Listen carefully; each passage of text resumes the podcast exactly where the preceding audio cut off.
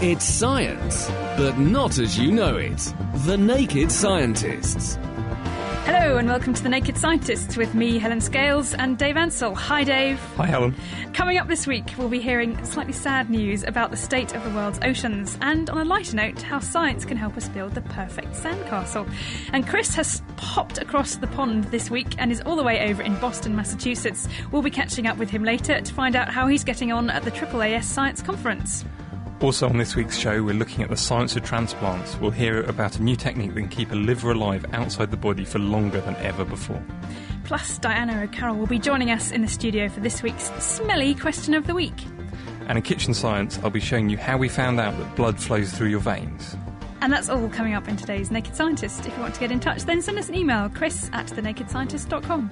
The Naked Scientist Podcast, powered by UK Fast, the UK's best hosting provider, on the web at ukfast.net. Now, as always, we'll start off the show with a rundown of this week's science news. And I'm afraid I'm going to start off with some rather gloomy news from the world's oceans. A new study out this week has revealed that there is literally nowhere to hide when it comes to the damaging effects we're having on the seas and oceans, and that over 40% of the world's marine ecosystems are suffering from very high levels of threat. Now, a team of 19 international scientists have drawn up the first ever map of the oceans that show where we're affecting them and by how much. Now, the study was presented this week at the AAAS in the United States, and we'll be hearing more news from that meeting in a few minutes from Chris. Um, but to gauge the global impact that humans' activities are having on the ocean, this team looked at lots of different threats, including overfishing, pollution, invasive species, and global warming. They put these all together, this detailed information together about all these different threats across all the water bodies bodies of the world. Um, and then they added the effects up together um, so that every square kilometre of the oceans was assigned an impact rating ranging from low to high impact. Now, if you take a look at the map, and we'll put a link up on the Naked Scientist website so you can have a look at what we're talking about, um, you'll see that a lot of the oceans are coloured in yellow or orange.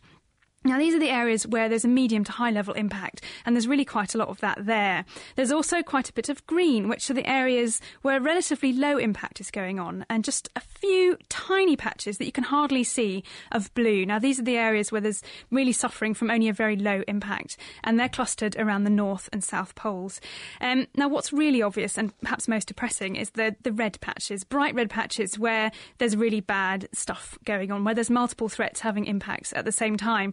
Now, these red areas in the oceans are in, in, various parts of the world. They include the British Isles in the North Sea, um, in the Mediterranean, in the Caribbean, um, on the eastern seaboard of the United States, as well as in Asia and the Persian Gulf. So, what this map does, apart from getting us slightly depressed about the state of the oceans, is hopefully that um, something more positive can be done, um, which it gives us a really the bigger picture, if you like, of what's going on in the oceans, and hopefully to allow us to better plan um, for how best to protect the oceans in the future from all these ongoing impacts from the world's growing human population. I guess the question for that sort of thing is how bad is ba- is bad is a bad threat because you can you can say anything's bad. You could say that two um, crisp packets in an ocean was a bad threat if you were that way inclined. You're absolutely right, Dave. Actually, it's all relative. You know, if you put anything on a scale, something's good, something's bad. Um, I think um, these sort of red areas, like these sort of highest impact. I forget exactly how they are measuring um, what kind of units they're using, but I think what we're looking at there is these multiple really kind of um, hard hitting effects, if you like. So it's not just areas that are affected by overfishing, but they've also got already temperatures increasing significantly from global climate change, as well as oceans becoming more acidic from increased carbon dioxide levels. So I think, you know, in all these different ways, measured, threats measured in different ways, it's the cumulative effect of all those together that's causing sort of real problems and areas where we're seeing great changes already. So it's not particularly good news, but it isn't the end of the world um, yet, and we, we can sort of preempt what's going on and hopefully make a difference. Okay, brilliant. Right, now on a slightly lighter note, um, slightly less depressing, I've got a nice little story about showing how cutting edge science you can find in the most everyday of items. Now, you've probably made quite a lot of sandcastles in your life, Helen. What are you saying? Is that what marine biologists spend their time doing? We, yes, occasionally, I admit. Now, have you ever wondered why it's quite so easy? Not necessarily to build beautiful sandcastles with all the turrets and make it look beautiful, but actually just to make damp sand stick together. It just seemed to me fairly obvious that a dry sand doesn't, it just tumbles down and you, you can't build anything upwards if it's just dry. So make it wet and that's all you need to do. Yeah, that's that's actually what's what's quite fascinating about it because you can mix anywhere between about one percent water in your sand mix and at least twenty percent or more of water water in your sand, and the sand actually behaves almost identically. Its strength is exactly the same. You can change the amount of water hugely and it has no effect. Now, you may have not have asked this question, but Mario Scheel in the Max Planck Institute in Göttingen, Göttingen in Germany did. Um, but actually finding out the answer of what's going on is quite difficult because it's a three-dimensional problem because you've got all these sand grains all in three dimensions and water interacting with it. So you can't just look at it and find out what's going on. So what you had to use was something called an X-ray microtomography. This is a miniature version of a CAT scanner you find in hospitals, which takes a series of X-ray images from lots of different directions and uses a computer to put them together into a 3D model. So you can see where the water is and where the sand is. So they took 3D images, lots of different piles of sand with different amounts of water, and measured the properties of the mixtures as well. Now, what seems to be happening is the water forms little bridges between the sand grains that look a bit like two um, bells from a trumpet glued together. There's a little bit of water in between the two sand grains. And the surface tension from this water tends to pull the grains together, together, giving the wet sand its strength. But you thought the more water you add, the more bridges you get, and eventually it would just get really, really strong. But actually, what happens is once you get beyond about 1% of water, um, you don't actually get that many more bridges because the bridges tend to start merging together. So instead of getting um, lots of small bridges, you get the same sort of number of bigger bridges, which aren't actually any stronger than the small ones. Um, so this tends to mean that there's no change in strength at all. Now, this might just sound like fascinating news for the under eights, but understanding how granular materials behave is really important to understanding how soils behave. You're going to build a building, how concrete flows, and stability of slopes, amongst loads and loads of other things. So, is there um, is there a secret to building the best sandcastle then?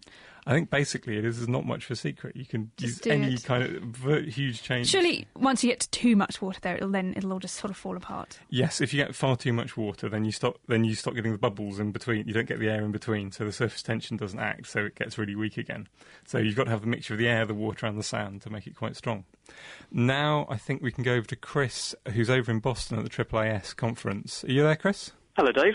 What have you been looking at over there? Well, I thought before we started talking about the conference, we should talk about a great bit of science which has come out this week, a piece of science news which has come from the US, because it's very relevant to science at home.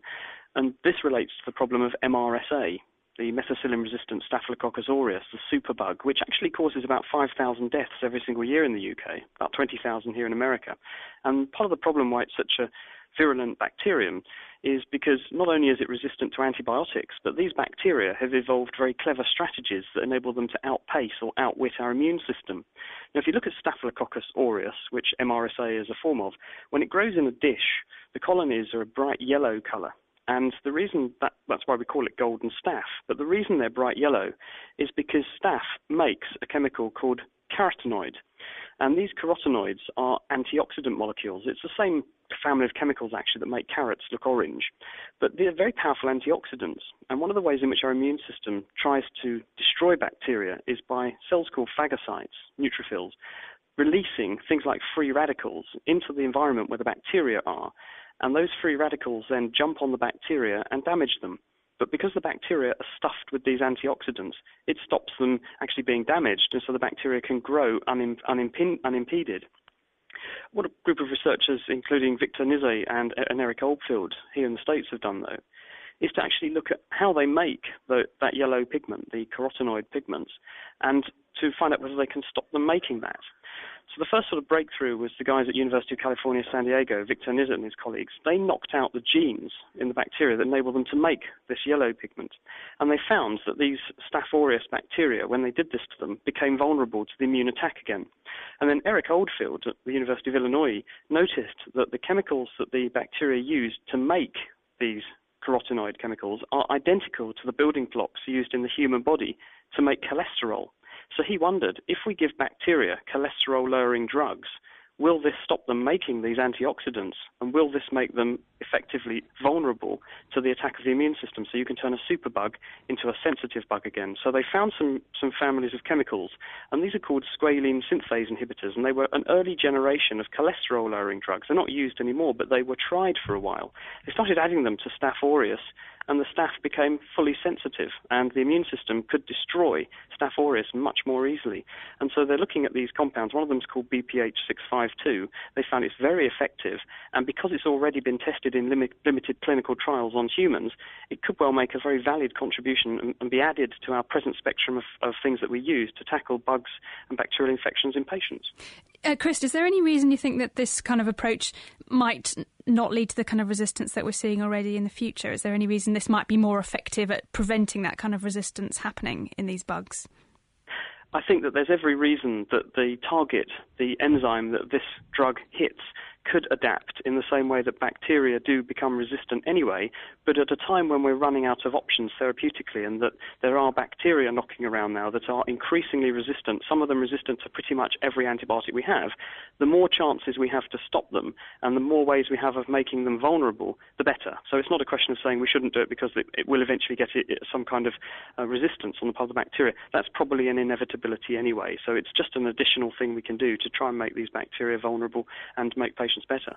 Um, one other thing, Chris. Uh, if these carotenoid, carotenoids, um, if could you get lots of them by eating carrots, and that make your body less able to fight bacteria, any other bacteria? Uh, no, because the bacteria are making these things and putting them inside their, their own bacterial cells in just the right place to mop up the free radicals that the immune system would squirt onto them. Carotenoids are very useful and very important in our body, and beta carotene, which is the, the orange chemical in carrots, is two vitamin A molecules stuck together. And when you eat the carrots, the uh, two um, molecules are cleaved apart, and you end up with vitamin A in the tissues where you need them. And so we do need carotenoids and antioxidants in our body, and they end up in the right place. So paradoxically, being on antioxidants might help your immune system to work better, not disable your immune system. So there's no danger that by, by boosting your own carotenoid count, that you'll be making yourself more vulnerable to infection. That doesn't happen. Sounds like great news for, for those kind of problems we have with bugs. But Chris, you're over the pond in the States. Um, what's up? Tell us about the AAAS. Well, this is the American Association for the Advancement of Science, which is a big uh, organization in America that publishes the journal Science. And every year they have a conference, which is in a different US city. So last year it was in San Francisco. The year before that it was in St. Louis. This year it's the turn of Boston.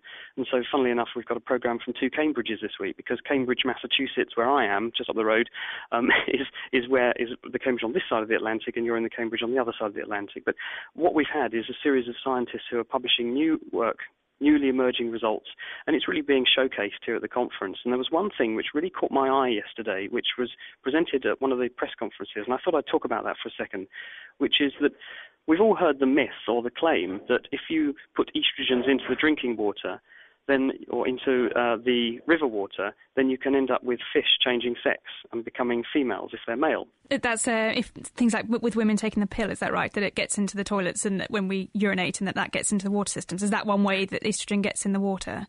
Yes, that's right. So right. it gets into sewage treatment and it comes out of the sewage into the river water if you don't treat the sewage properly. And there was a claim that it would make fish change sex, but it had never been properly tested thoroughly and scientifically. It's just observational.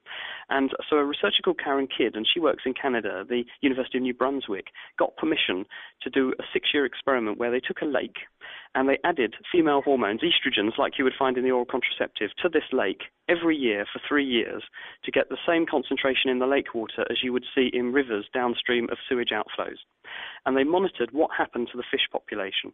And they confirmed very quickly that certain fish, such as short lived fish like fathead minnows that live in these lakes, very quickly the males began to feminize. So they started producing egg proteins, they started producing eggs in some cases, and also their fertility went down. So the population of those fish quite rapidly crashed. And the reason it crashed, they found, is because the fish are very short lived, they only live for two years, they breed and then die. And so if you have short-lived populations of fish like that and you stop them breeding, then the population will dramatically reduce. So it does have a big impact. But then there was a really big twist in the tale, and that is that there was an unforeseen effect, and that is that there are fish that eat those fish. And they, so big, long-lived fish that aren't affected by the estrogens, because they're losing their food source, their numbers drop down as well. So it's there's a sort of double-edged effect of estrogens in the drinking water, which is pretty bad news. But there is a silver lining to the story, which is that the estrogens are relatively easy to remove from the drinking water, and they only have a very short half-life of 12 days in the environment. So if we clean up the sewage a bit better, then we would hope that the fish populations will recover. Because in this lake in Canada, after just three years, the populations got back to normal once they stopped adding the estrogens. So it sounds like uh, that is one one of those problems of the oceans that I've mentioned and, and, of lakes and so on that perhaps we can do something about, which is really good news. But also highlights, I think, um, like you say, the kind of in, the complex effects that we can have just from one species initially cascading through the rest of the ecosystem. So you, it's very hard to predict just what's going to happen when we make these kind of changes. Yes, because the, there's such a dense network of every species is reliant on so many other species. If you change one, the whole web goes out of shape, often in ways that you could never have predicted or foreseen. Luckily, here it looks like it would be relatively easy to remedy this situation. And I did actually ask Karen Kidd, should we tell women they're not allowed to take the oral contraceptive pill anymore? And she said, no, absolutely not. There's 100 million women all around the world that would be very disappointed if you said that. so, no, the answer is to clean up sewage better, and then hopefully the environment will reset itself and get back to normal. Sounds good, sounds good. Thanks, Chris. Thank you.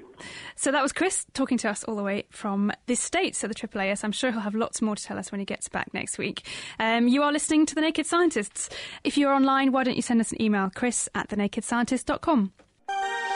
Laying the facts bare, The Naked Scientists. You're listening to The Naked Scientists. Now, Dave, is it time for kitchen science this week? What are we up to this week? Well, this week we're going to do actually quite a famous historical experiment, which was done about 300 years ago. So, what, all you need for this experiment is an arm. Ideally, one with some, I have a couple of those. That's fine. That's always a good start. Good. Uh, ideally, with some nice prominent um, veins. So, if you don't have any nice prominent veins, just wander around and find find someone who has. Okay, right. Look out for some veins. Excellent. And the other piece of technical scientific equipment you need is a couple of fingers. Right. I can do that too. Good, good. so, what you want to do is find a vein on your arm, put two fingers on it, and then push down, and then push the finger which is closest to your body away from the other one, and just squeeze it along the vein, and you should find that the vein becomes a lot less coloured. Okay, so it doesn't matter exactly where on your arm this is, as long as it's somewhere that you can see. Yeah, a good veiny bit. okay, you can see nicely. Right. So you're, I can see you're trying this now on your wrist, so that's good. And then all we want you to do is first lift off one finger and see what happens and then repeat the thing, repeat it, push the two fingers apart, and then lift off the other one and see if there's any difference. And if there is, give us a call. That sounds very simple, excellent. So I would like everyone out there right now. There's no excuses, um, no technical equipment here to have a go at this. Um, and like I said, you can email us, chris at thenakedscientist.com. Now, as well as taking part in the AAAS, um, Chris has been also finding time to visit the Massachusetts General Hospital to meet up with transplant scientist Professor Megan Sykes. One of the biggest breakthroughs in the transplantation field has been the discovery of immunosuppressants, these are drugs that can partially switch off the immune system to prevent it from rejecting what the body sees as foreign tissue or non self in a donor organ. But this comes at a cost because the drugs are quite toxic, and immunosuppressed patients are also more vulnerable to infections and cancers. Instead, scientists have been searching for ways to persuade the immune system to accept the new foreign tissue in a donor organ as its own. Harvard's Professor Megan Sykes and her colleagues have now managed to do that by giving patients a partial bone marrow transplant collected from the same donor as the kidney they're receiving. Somehow, the new bone marrow re educates the immune system so that it subsequently ignores the new kidney, and the patients no longer require any kind of immunosuppression. Since the very first time that allogeneic transplants were performed, that means transplants from one individual to another, we've known that there's this rejection response that will destroy the graft unless something is done to prevent it. So the success of allogeneic transplantation in patients in the last quarter century or so has depended on the use of immunosuppressive drugs that suppress the immune system in a way that prevents the rejection of the graft. There, there are some consequences of doing that, though, aren't there? Yes. The trouble with that is that these immunosuppressive drugs suppress all immune responses so that uh, the immune system is very generally compromised. And what that means is that the recipient is predisposed to develop infections and also cancers, malignant diseases, because it turns out the immune system is needed to protect us from, from developing cancers. And so these are very serious side effects. And in addition, there are a number of metabolic side effects associated with these drugs uh, and other unpleasant uh, side effects that, that people would like to avoid. Why can't we reprogram the immune system to, to try to ignore what we're putting into the body and say this kidney I'm putting in is friend, not foe, don't attack it? Well, that's exactly what we have been attempting to do for quite a long time now and that we seem to have achieved in a small group of patients on a pilot study. The approach that we have used involves the use of bone marrow, which contains cells that can form all of the blood forming cells in the body. And it's been known for quite some many years now that if bone marrow of two different individuals exists in one recipient, that the donor bone marrow will educate the immune system in a way that allows the immune system to regard the donor as self. And so the situation that you just described is created. The any graft from that same donor is ignored because it looks like self. The immune system has been educated to think that that graft itself. So what you're saying is that when you gave someone a kidney transplant, if you give them a, a bone marrow transplant at the same time, you can change the, what the immune system recognizes as friend and foe. That's right. That's the idea. Now, what I've just described has been well established in animal models for a while now and we have a pretty good understanding of how it works in the animal models. The problem is how do you go from an animal model to patients? And patients who get organ transplants in general do quite well early on, especially in the first few years. Another problem that I haven't mentioned yet with organ transplants as it is performed is that despite all the chronic non-specific immunosuppressive therapy, there's a late phase of graft rejection called chronic rejection that really hasn't been improved by all this immunosuppressive therapy. So many grafts are lost in the 5, 10, 15 year period after the transplant. If we had this state where the immune system is re educated, as we've described, not only would we not need immunosuppressive drugs, but this more chronic type of rejection would also be prevented. So, could you just talk us through step by step what you did in the, the pilot study you've done with these patients? Yes. What it involves is giving the recipient some chemotherapy, but at a dose that is well below the dose that is used in a conventional bone marrow transplant and giving a drug that is an antibody that causes depletion of the rejecting lymphocytes, the T cells in the recipient, and also affects the T cells in the donor bone marrow graft. So you end up with a patient who, for a while at least, has, has got two types of bone marrow. They've got the donor who's going to give them, say, the kidney, mm-hmm. and they've got their own bone marrow as well. Right, that's exactly right. And then you put in the donor organ, and at that time, the immune system now is being told, because the bone marrow is the same, don't reject this organ. Right. So the kidney and the bone marrow are actually given at the same time, and the bone marrow is present in the circulation for a period of just a few weeks. And together, the bone marrow derived cells and the kidney itself are doing some complex things that we're still trying to understand to re educate the immune system and uh, allow it to regard the kidney as self. And in the patients that you've tested this on so far, what's been the outcome and are things still working for them now? Uh, we've done five patients in this pilot study, and four of them are currently doing very well. They've been off immunosuppression for a number of years. Um, one is approaching five years, and their kidneys are being accepted despite the lack of any immunosuppressive drugs. So you've proved that this can work, at least in a small scale, with kidney transplants. What about other organs? Livers, hearts, lungs, things like that? Um, the timing of the protocol is such that the organ and the bone marrow need to be transplanted at exactly the same time, and yet the treatment of the recipient, the preparation for the transplant, has to begin five or six days beforehand. So you need to know ahead of time that you're going to do this transplant. So at the moment, this exact protocol limits us to live donors. And the types of organs that are transplanted from living donors right now include kidneys and partial livers and sometimes lungs. But hearts at the moment uh, would not be relevant with this protocol. However, the overall idea certainly does work in animal models for any type of graft from the donor. And so, one of the things that we're working on in our animal models is modifying the regimen so that it will be possible to time it in a way that, that any organ could be transplanted.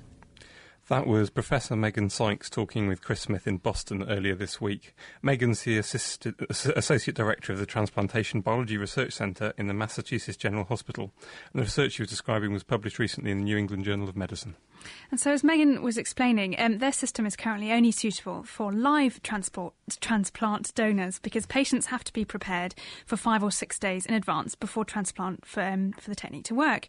But uh, most donor organs won't survive that long. Um, we just don't have that luxury of being able to prepare in advance. Um, but that could all be about to change because two Oxford scientists, Dr. Constantin Coussios and Professor Peter Friend, have developed a way to keep organs in pristine condition outside the body. Now, they're here with us in the studio today, joining us to talk about this. Hi, guys. Hi, Peter. Hello. And uh, hi, Constantin. Thanks, Hello. thanks very much for joining us. Um, I wonder if perhaps we could start by just um, outlining what, what is it that, that goes wrong with organs um, when they're in transit? How can they get damaged normally? Peter, I wonder if you could help out there. Well, the problem essentially is that, that we, uh, we remove organs, uh, deprive them of their oxygen, blood supply, um, and to, to restrict the amount of damage that, that, that occurs, we cool them down. And we all know that when we put biological tissue, meat, into a refrigerator, it lasts longer, but it doesn't last forever. And that the, the cells continue to uh, metabolize, they continue to function, but at a much, much lower rate, uh, about 10 times slower but there is still a limit to how long you can uh, maintain a cell alive under those circumstances. And at the moment, for transplants, uh, for kidneys, um, you can store a kidney for up to about 24 hours, uh, but we do know the longer you store it, uh, the more the, the, problems are likely to be thereafter. And so, uh, the longer you store it, is that more likely that it, it, just won't take when, when you transplant it? Well, it's got an increased risk of not working at all, mm-hmm. Uh, but if it does work, it's likely to work less well and, and, and, and for a shorter time. And so at the moment, the technology is essentially put the organs on ice. Is that as, as simple as it is, really? Well, the technology is essentially uh, um, perfusing the organ with a specialized solution which is designed to pr- protect the cells from swelling and putting it on ice to reduce the metabolic rate. Uh, and that's, as you say, rather a simple concept and one which, is, of course, has worked quite well for a number of decades, but it has uh, severe limitations.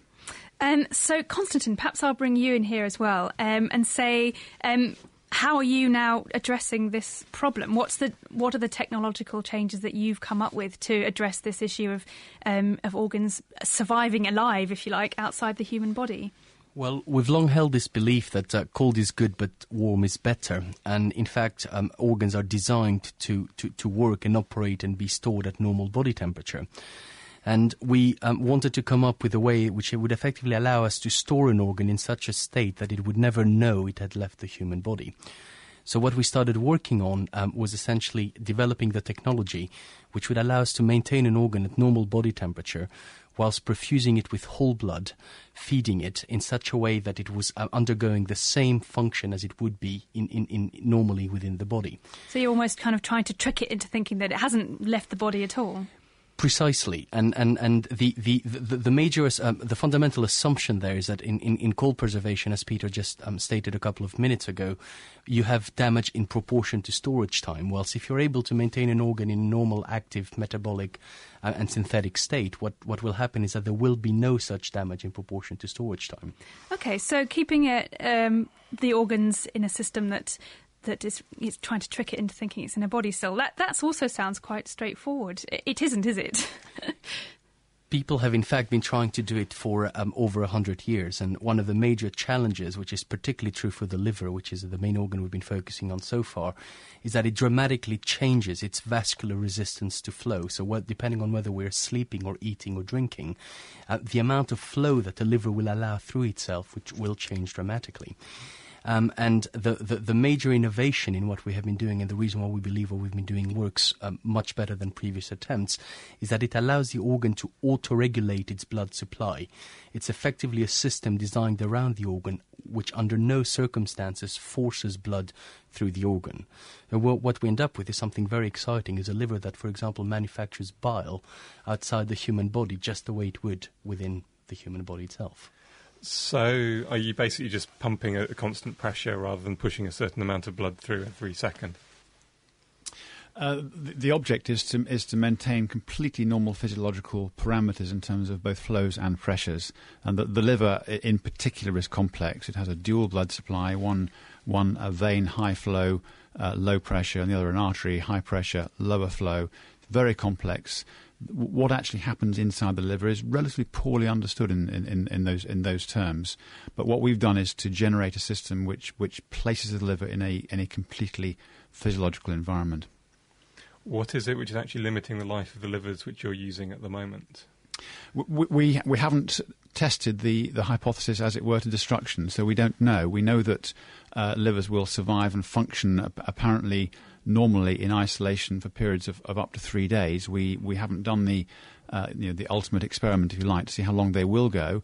Uh, but, but, there are some some complex uh, sort of biomedical engineering challenges in, in, terms of in terms of, for example, damage to red cells in an artificial uh, circuit, uh, which will will become limiting at, at some point the major limiting factor so far, if I may add, has been lack of sleep for the investigators concerned.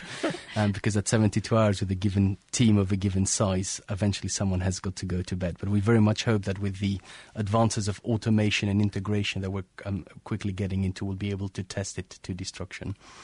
So, if you can keep the liver for a long period of time, does this mean that you can match donor livers to um, people who recipients much better because you don't have to have them both ready at exactly the same time. Well, there are two huge potential advantages. One of which is we can start to take organs that we would previously have been discarded, organs that have been damaged, organs that are that are, that are uh, causing concern as to whether they're going to work.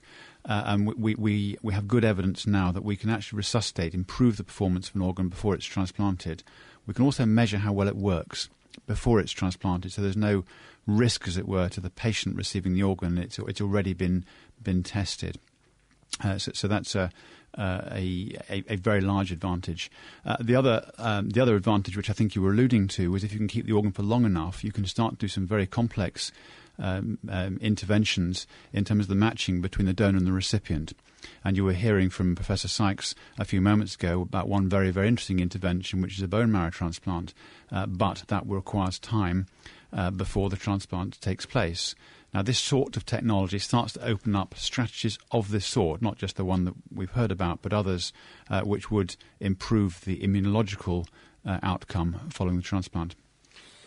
And uh, so you're focusing at the moment on the liver, um, and presumably, would this kind of technology be applicable to other organs? Are there other organs, um, perhaps, that are even more of a challenge to, to take to keep alive outside the human body? Indeed, uh, the, the, the principle, as I said, the governing principle which has, has made this invention work is a principle of autoregulation, and, and the principles behind it are certainly applicable to all organs that do not act as their own pump. So all organs excluding the heart, and in particular, um, the liver, the kidney, the pancreas, um, the small bowel, potentially, um, the lungs in isolation are all potential candidates for use with this technology.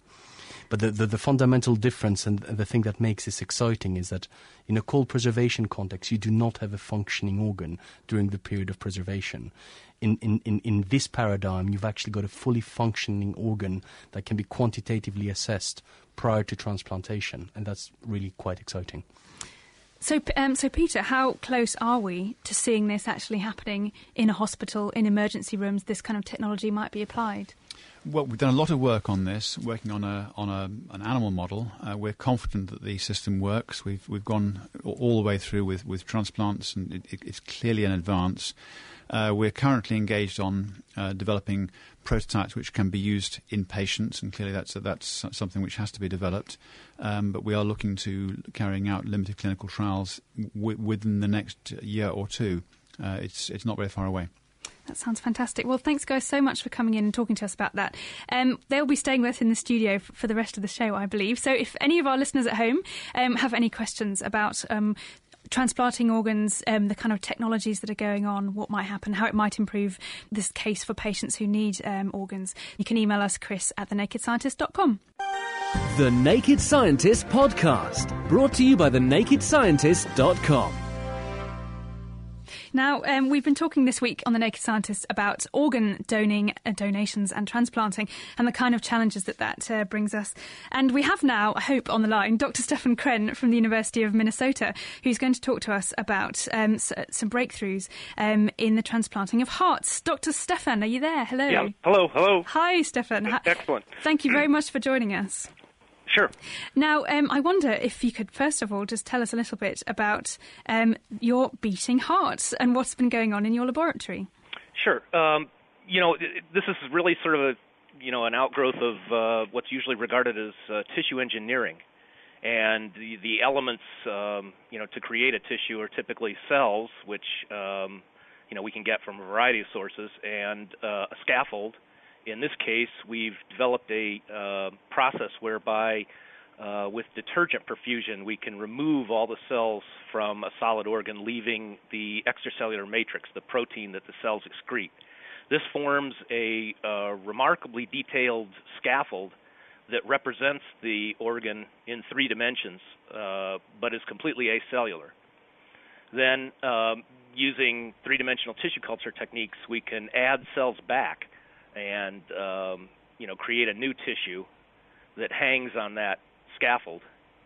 So you're basically you're sort of making a, a mold, if you like, in the shape of the organ that you want, and then filling it in with cells that make that organ. Is, that is that right. really it, it? It's even better in a, in a sense than a mold because um, our process retains proteins that uh, we believe um, guide cells to do what they need to do.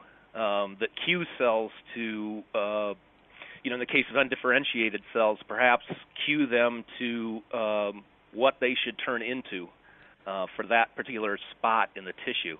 So there's sort of almost like some kind of instruction manual inside the structure which you've got left, which you've got left, which tells a stem cell that I should you should be part of a blood vessel or you should be a, a muscle cell or something That's like right. that. That's right. And so we're we're hoping to a understand that cell signaling phenomena and b use it to our advantage to create you know the details in a tissue that we wouldn't be able to do just by um, providing cells alone. So you've basically you've taken a heart. What what kind of heart were you using? Uh, in this case, rat. So you've taken a heart, then you've just sort of cleaned it out of all the cells, and then you've just injected some stem cells, and it suddenly grows back into a working heart. Well, um, in this case, in this report uh, in Nature, we used neonatal cardiomyocytes. They're not stem cells; they're differentiated. They're um, you know young rat heart muscle cells. So we sort of short-circuited the um, the whole differentiation issue for this particular experiment. You know, the way we view this um, going forward in a transplant context, we would like the cells that we use to be autologous to come from the patient. So, you for be, instance, oh, sorry. So are you extracting uh, stem cells from the bone marrow, for example, or could be. Mm-hmm. Um, our laboratory has also found uh, progenitor cells in adult cardiac tissue. so actually from the heart that you're going to replace? this could be a possible source. So, you know, it, I mean, the way we see this is superior to um, cadaveric organ donation is that, uh, in theory, grown from your own tissue, um, the entire construct would be autologous, save for the matrix itself. And you know, worst case scenario, if the matrix was immunogenic, um, that's rapidly turned over by smooth muscle cells, and so perhaps after a you know a relatively short course of immunos- immunosuppression, the autologous cells would create you know turn over that matrix protein, and it would become uh, you in totality. So the idea is you take somebody else's heart from, um, but it doesn't have to be very good because it doesn't have to be working anymore, and then inject it with your own cells, and then it would grow into a heart. Then you could transplant that into you. That's right. And it should start working. Is there any way that a human heart should be more difficult than a rat heart? Well, um, there's certainly a matter of scale, and as a substitute, we've uh, used uh, porcine tissue, uh, cadaveric porcine hearts, to as sort of proof of principle of scaling this process to uh, human-sized organs. Now, at this point, we've successfully decellularized, you know, a variety of porcine organs, uh, not just the heart, also kidney, liver, gallbladder. Now, the scaling issue, as far as the ReCell experiment, is sort of beyond our, you know, mainly economic uh, capabilities. Just you need many more cells, exactly. which are expensive. I mean, we would have to devote, you know, every square inch of uh, tissue culture capacity we have to uh, to create the cells. But at this point, I don't really see that being a big issue. Cool. How do you see the way forward then in terms of are we going to see this technology developed, you know, actually used in clinical situations? Well, I think that even even before that, um, we're going to we're going to learn a tremendous amount of basic science about uh, cell signaling. Uh, there may even be sort of medical products along the way uh, that are not entire replacement hearts. I mean, for instance, uh, it may be that uh, our tissue is a successful left ventricular patch in the case of uh, an infarcted heart, for instance. So there may be steps along the way where this is, you know, a useful technology, but stops short of a complete replacement heart. Thanks, Stefan. That was Dr. Stefan Kren from the University of Minnesota with proof of princi- in principle that in the future organs for transplant could be grown from your own worn out organs and some stem cells. Now it's time to welcome Diana O'Carroll back to the studio to take on this week's question of the week. Hi, Dave. This week I'm going to be sniffing at Thomas Hardy. Hi, this is Thomas from Uttlesford, and I'm a science teacher. This is my question. What is the smell of old books? The older the book, the better it smells. I'm not talking about the old mouldy smell of an ill kept book. I'm talking about the heartwarming smell of a book you've loved and kept for 20 years. So, what is the smell of old books? So, uh, do some classics smell better than others? Let's find out. My name is Jana Kolar, and I'm head of the Laboratory for Cultural Heritage at the National and University Library of Slovenia. A smell or an odor is caused by volatile compounds which we perceive by the sense of olfaction. An odor of a book is a complex mixture of odorous volatiles emitted by different materials from which books are made. Due to the different materials used for book production throughout the history, there is no one characteristic odor of old books. A professional perfumer has evaluated 70 odorous volatiles emitted from books and described their smell as dusty, musty, moldy, paper-like, or dry. Pleasant aromatic smell is due to aromatic compounds emitted mainly by papers made from ground wood, which are characterized by their yellowish brown color. They emit vanilla-like, sweetly fragrant vanillin, aromatic anisole, and benzaldehyde with fruity, almond-like odor. On the other hand, terpene compounds deriving from rosin, which is used to make paper more impermeable to inks, contribute to the camphorous, oily, and woody smell of books. A mushroom odor is caused by some other intensely fragrant aliphatic alcohols. A typical odor of old book is thus determined by a complex mixture of fragrant volatiles and is not dominated by any single compound. Not all books smell the same. So, according to Jana, books made from trees break down into the best smellers. Synthetic materials that go into the more modern book just don't tend to release great aromas. Also, Eric on the forum got it exactly right and also added that before the 19th century, water resistance was obtained by using animal glue from bones. This is where the term rag, rag and bone, rag and bone man came, comes from, because these were collected by people wandering around with horses and carts um, to make glue out of. Um, we now use papermaker's alum, which is aluminium phosphate, to fix the resin and prevent it from being broken down by water. So the old way is best then in terms of getting the best smelling book, I think. Anyway, uh, another listener wanted to know how is it that we detect that smell? Hi, I'm John Montserrat from Cambridge, Mass. in the USA. And when I hear music, I have a perception in my brain about how noisy it is. Uh, loud things always feel loud to me, and quiet things always seem quiet, of course. It doesn't matter whether it's a high note or a low note or a trumpet or a piano, my sense of how big the noise is is always accurate. So my question is, how accurate is my sense of bigness for smell? When I sense a very strong smell like rotten food, does that mean there's a lot of this odor in the air? Or can my nose play tricks on me by being super sensitive to some smells that are actually tiny? And after that, we'll be looking at greenhouse gases in caves. Hello, my name is Evgeny Podolsky. I'm doing my PhD in Japan. Recently, after spending a few days underground in a cave, I became anxious about the following question. As I know, soluble rocks like limestone are soluble in a water containing CO2 which comes from the atmosphere. This takes about 30 centimeters of rock every two millenniums. But if we take into account the present high amount of CO2 in the air, can we claim that nowadays caves are growing much faster than ever before in history? Thank you. So, why do we find one Pong more powerful than another? And what will happen to Lascaux over the next century? Send your Q&As to question of the week at thenakedscientist.com or have a look at our forum, thenakedscientist.com forward slash forum. Sorting out the sparks from the quarks. The Naked Scientists. For more information, get online at nakedscientists.com. You're listening to The Naked Scientists. Now it's time for kitchen science. Now, I hope everyone at home has been getting their arms out and their veins and their fingers and having a go at this. Um, and we'll find out just what's going on. Dave, take us through what's happening. Okay, so this was a very simple kitchen science. All I wanted you to do was um, get an arm, find a nice obvious vein on it. If you, you haven't got any good obvious veins, find someone else's.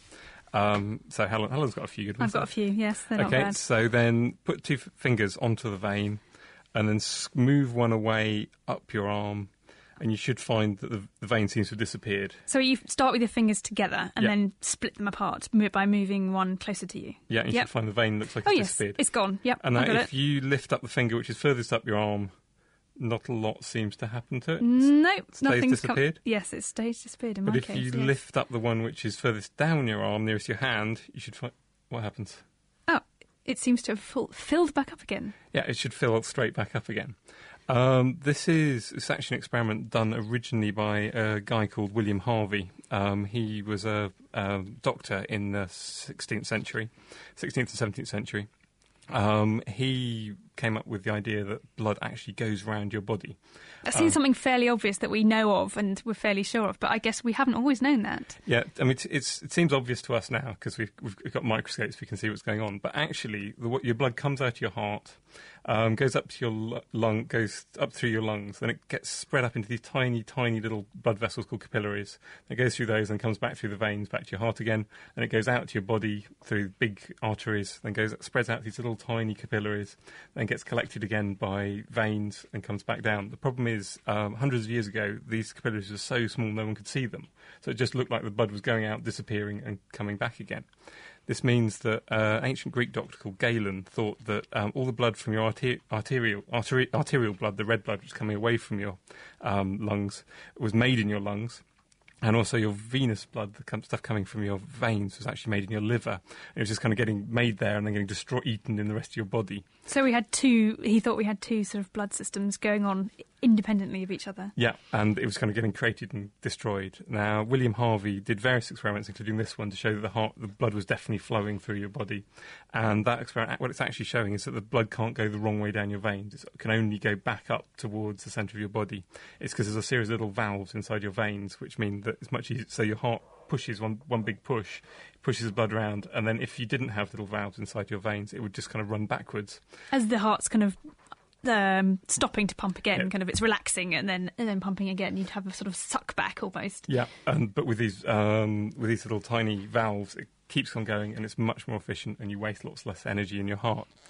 Um, and he also did various other experiments, including measuring how much blood could the heart could pump during a day. He reckoned it was about 270 litres, which would be far too much for your um, your um, body to be making and then destroying again. But actually, he seriously underestimated this because he thought no one would believe him that it could be pumping that much. It's actually near about six and a half tons, six point eight tons. So this little tiny experiment he showed to King Charles, and his idea that eventually became what we now think is absolutely obvious. Excellent. So I hope you enjoyed that kitchen science at home. Very nice, simple one. Show your friends at school tomorrow. Have a go at it and show actually show that you've got valves in your in your um, blood vessels, um, doing a good job of keeping your blood going round, which I think is very relevant to the study of organ transplant that we're talking about. Now we're going to have a couple of um, questions have come in over email. Um, one for you, Dave. As Okay. this is from Mike Jackson in the USA, and he says, as far as I know, plastics are synthesized from starting ingredients like oil. Will it be difficult to make plastics as world oil supplies are depleted in the future? I can imagine a world where we are less dependent on oil for energy, perhaps. Um, but do you think we'll still need them for plastics, and will that ever go away? What do you reckon, Dave? Um, most of the plastics we use at the moment are manufactured from oil. You break up um, long chain. You, t- you tend to get small gases, things like ethene, um, out of um, a oil refinery. You cook up um, crude oil very hot. You get some useful gases. You can then react them together, and they stick together. So you get lots of little units stick together and form long chains, which are called polymers, which is what most, pretty much all plastics are made of. Now, there has been a lot of research recently into other ways of making plastics, both if, in case we do run out of oil, so there's other ways of doing it, so using um, biological feedstocks mostly, and also so you can make plastics which are more biodegradable, because we're making these plastics from oil in a very a very, very a way very alien to organic processes. Um, organic things can't break them down very well. So there have been various things, including um, engineering bacteria to produce um, the um, precursors to making plastics, or even making the whole plastics themselves. And then you kind of mash up the bacteria and extract the plastic, and you can get a beautiful plastic out. Um, various of these, either you can try and make a plastic like a present one, you probably couldn't make something like polythene, but there are many other plastics with similar properties which you could use. And they are doing basically the same job, if not slightly better, because they aren't going to persist in the environment and you know cause huge pollution like normal plastics do. So it's the same kind of stuff, really. Yeah, I think quite a lot of, uh, I think more and more of them are being used. I think even some, mo- they're even going into mobile phones these days. So, yeah, I'll give it a few years. Hopefully, as long as oil doesn't run out tomorrow, we should be able to get around it. I've got an email here from Paul Morgan. Um, he says, Great show. He always listens to the podcast. His question is Why do my saucepans that I put in my dishwasher never dry properly, unlike the plates, etc.? The pans always have water left in them, whereas the plates are bone dry. His says his guess is that it's due to the Teflon coating, keeping the water in larger globules. What do you think, Dave? Okay, I think there's probably a couple of effects here. Um, the thing which dries out, what you've got to do when the things dry out, um, you're making the water evaporate. And this takes a large amount of energy. So that energy, you've got quite a lot of energy in a hot thing. If it's been in the dishwasher, it's been heated up to 70, 80, 90 degrees centigrade, it comes out, it's got lots and lots of heat. What you need to do is transfer that heat to the water the best way of transferring that heat to that water, if it was a very thin sheet all over the surface of uh, something metal which conducts heat really well, um, and so the heat should get most of it should get to that water, evaporate the water, and it dries out really well. Um, things like china um, conduct heat reasonably well, so if you've got a hot china thing, there's quite a lot of heat in it, and it can conduct out well, and the water should dry out. Uh, especially, and it tends to be in fairly small globules. As you're saying, Teflon is very what's called hydrophobic, so it's it's it doesn't like water. The water tends to collect into great big globules, so you've got to get lots of heat into a very small area, which is difficult. So at the same time, lots of heat's going to get being lost through the rest of the pan, and also um, the Teflon's quite insulating, so it's quite hard to get heat to get through it. So it will tend to actually go out through the uh, metal on the other side, and so um, and so probably that's the reason why the, the you're not yeah you're getting water left in your pans. Well, I think that was an excellent explanation. I hope, Paul, that helps you understand what's going on inside your dishwasher. Uh, I've also got a question here, for, which might be for you, Helen. Um, it's a question from David. Um, he's got a five-week-old daughter who yawns, um, and As I yawns. expect, lots of yawning going on all round if he's five weeks. If she's five weeks old. And so, so when she yawns, he yawns as well. But um, when he yawns, she doesn't yawn. Um, is so is yawning kind of the contagious yawning thing a learnt thing or a cont- uh, cultural thing? It's a very good question, actually. Um, I'm afraid I haven't got the uh, knowledge at, my fingertips as to exactly how old um, children are when they start realizing the well, no, they start learning to yawn when they see other people doing it, um, uh, because it's a really common reflex, actually, um, that. Uh, in, lots of, it happens in lots of different animals that if you see someone yawning, um, you want to yawn yourself, which is very strange. But uh, the, I think the fact that we see it in all these animals, um, including some that maybe aren't so social, so perhaps it isn't something that's learned, but maybe a bit more inherent. Perhaps it just it, it starts to arrive at some point. Dave, you were telling me about the um, dogs, isn't it? That that uh, was it wild dogs? Yeah, that... I think some wild dogs in Africa they, they get this contagious yawning thing. So one of them will yawn, then the other ones will yawn. And then it's about tends to be about the time when they're about to go to bed. So it's a nice way of getting the whole pack to decide to go to bed. So I was just thinking about the five-year-old daughter. I think very young babies, their eyesight isn't very good. They they can't focus very well. So it could be just that she can't see you yawning, so she doesn't learn how to yawn from that. There you go. That could be it. Perhaps if she once she can see you properly, you can yawn in front of her and encourage her to go to bed.